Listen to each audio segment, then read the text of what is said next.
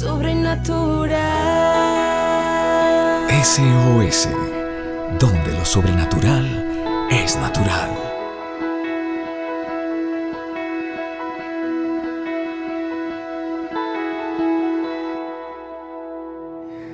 Familia, buenos días. Soy el pastor Carlos Bermúdez y quisiera compartir contigo hoy algunos principios en el área de las finanzas. Considero que es una de las mm, áreas más golpeadas donde nunca o casi nunca hemos recibido instrucción, eh, donde nuestras familias de pronto no le han dado esta relevancia a aprender a manejar bien todo el tema de recursos, de dinero, de ser buenos administradores, de ahorrar, de tener un presupuesto, son cosas que muy pocas veces hemos ido o hemos recibido algún tipo de instrucción. Y me, me encontré con un artículo que habla acerca de 10 leyes espirituales para crear recursos, para crear riquezas.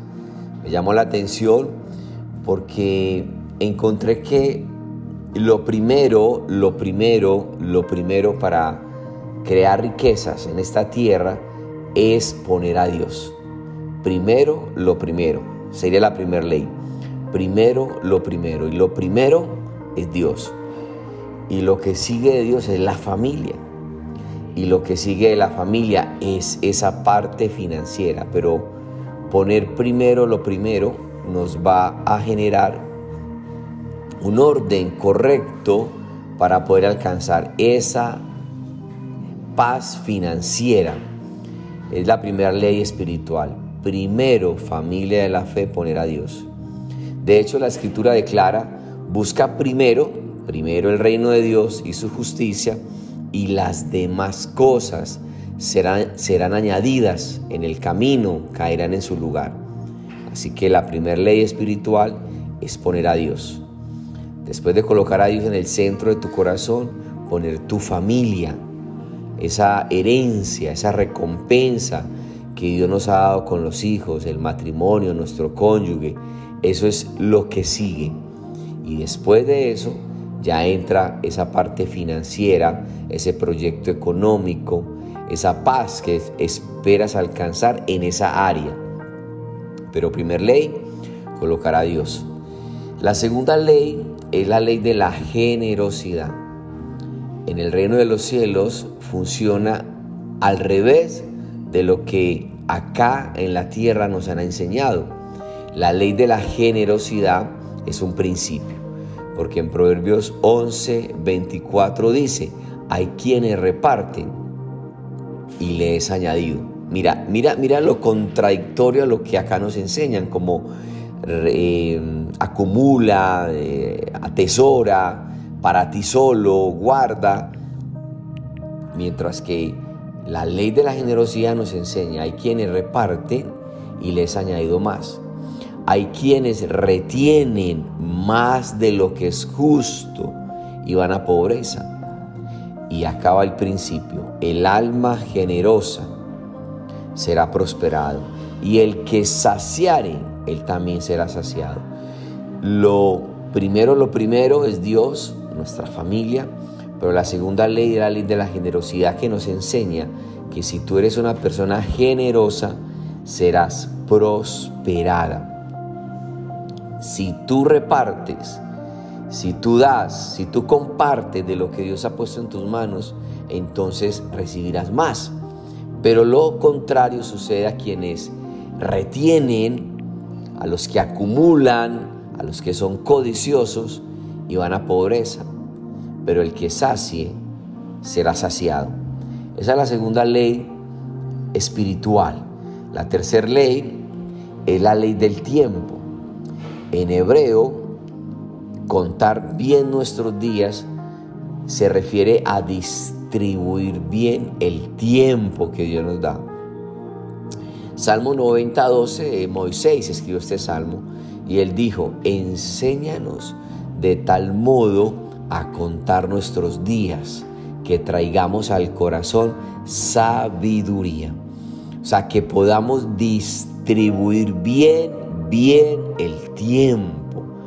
Y eh, el Salmo 90 dice que podamos traer al corazón sabiduría.